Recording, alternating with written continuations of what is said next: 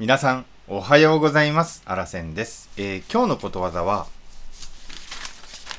破天荒というね、このことわざについてお話ししたいと思います。えー今日もですね、初めにことわざの意味、そしてあらせんからのコメント、そして最後にね、使い方を紹介して終わりたいと思います。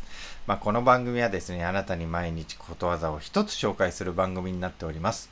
まあ、聞いていただきましてね、ああ、毎日ことわざ一つ覚えたいなーなんて思っていただけたら、ぜひね、登録ボタンを押し押していただけたら嬉しいなーなんて思っておりますので、どうぞよろしくお願いいたします。それでは、破天荒の意味をお伝えします。今まで誰もやれなかったことをすること。まあ、これがね、えー破天荒の意味になります。えー続きまして、あらせんからのコメントです。このね、破天荒っていう言葉はね、古事成語っていうのに分類されるね、言葉になるんです。でね、古事成語って何かと言いますと、昔の話がね、元になってできた言葉になります。でね、今からね、その元になった話をね、紹介していきたいなーなんて思ってますので、どうぞよろしくお願いいたします。まあ、この天候っていうのはね、まあ、作物が取れない荒れた土地のことを言うんですね。この天候ってね。で、まあ、昔の中国、唐の時代の話になります。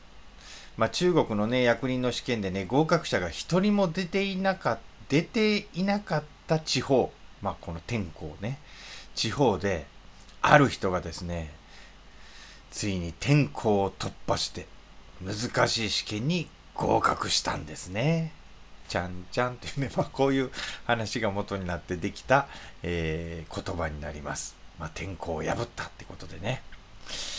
まあ、この地方から初めて難しい試験の合格者が出た。まあ、こんなね、話が元になっています。まあ、この破天荒はね、誰もやり遂げたことがなかったこと、ないことをやっと、やってのけるという意味になったんですね。まあ、規則を守らないでめちゃくちゃをやることでは、まあ、決してありません。まあ、荒瀬のね、小学校の同級生がね、東京大学に合格した時はね、まさに破天荒やなぁなんて思ったことを覚えております。ということでね、最後に使い方を紹介して終わりたいと思います。9! 長谷川くんなんか昇進したらしいな。そやな、すごいな。あの若さで昇進するなんて、まさに破天荒の抜擢やな。ちゃんちゃんというね、まあ、こんな感じで使っていただけたらどうかなと思って提案させていただきました。今日もね、最後まで聞いていただきまして、本当ありがとうございます。敵な一日にしてまいりましょう。いってらっしゃい。目の前のあの人の。大切なあの人の。心に火をつけて。励まそうと思うのなら。あなたが燃えればいい。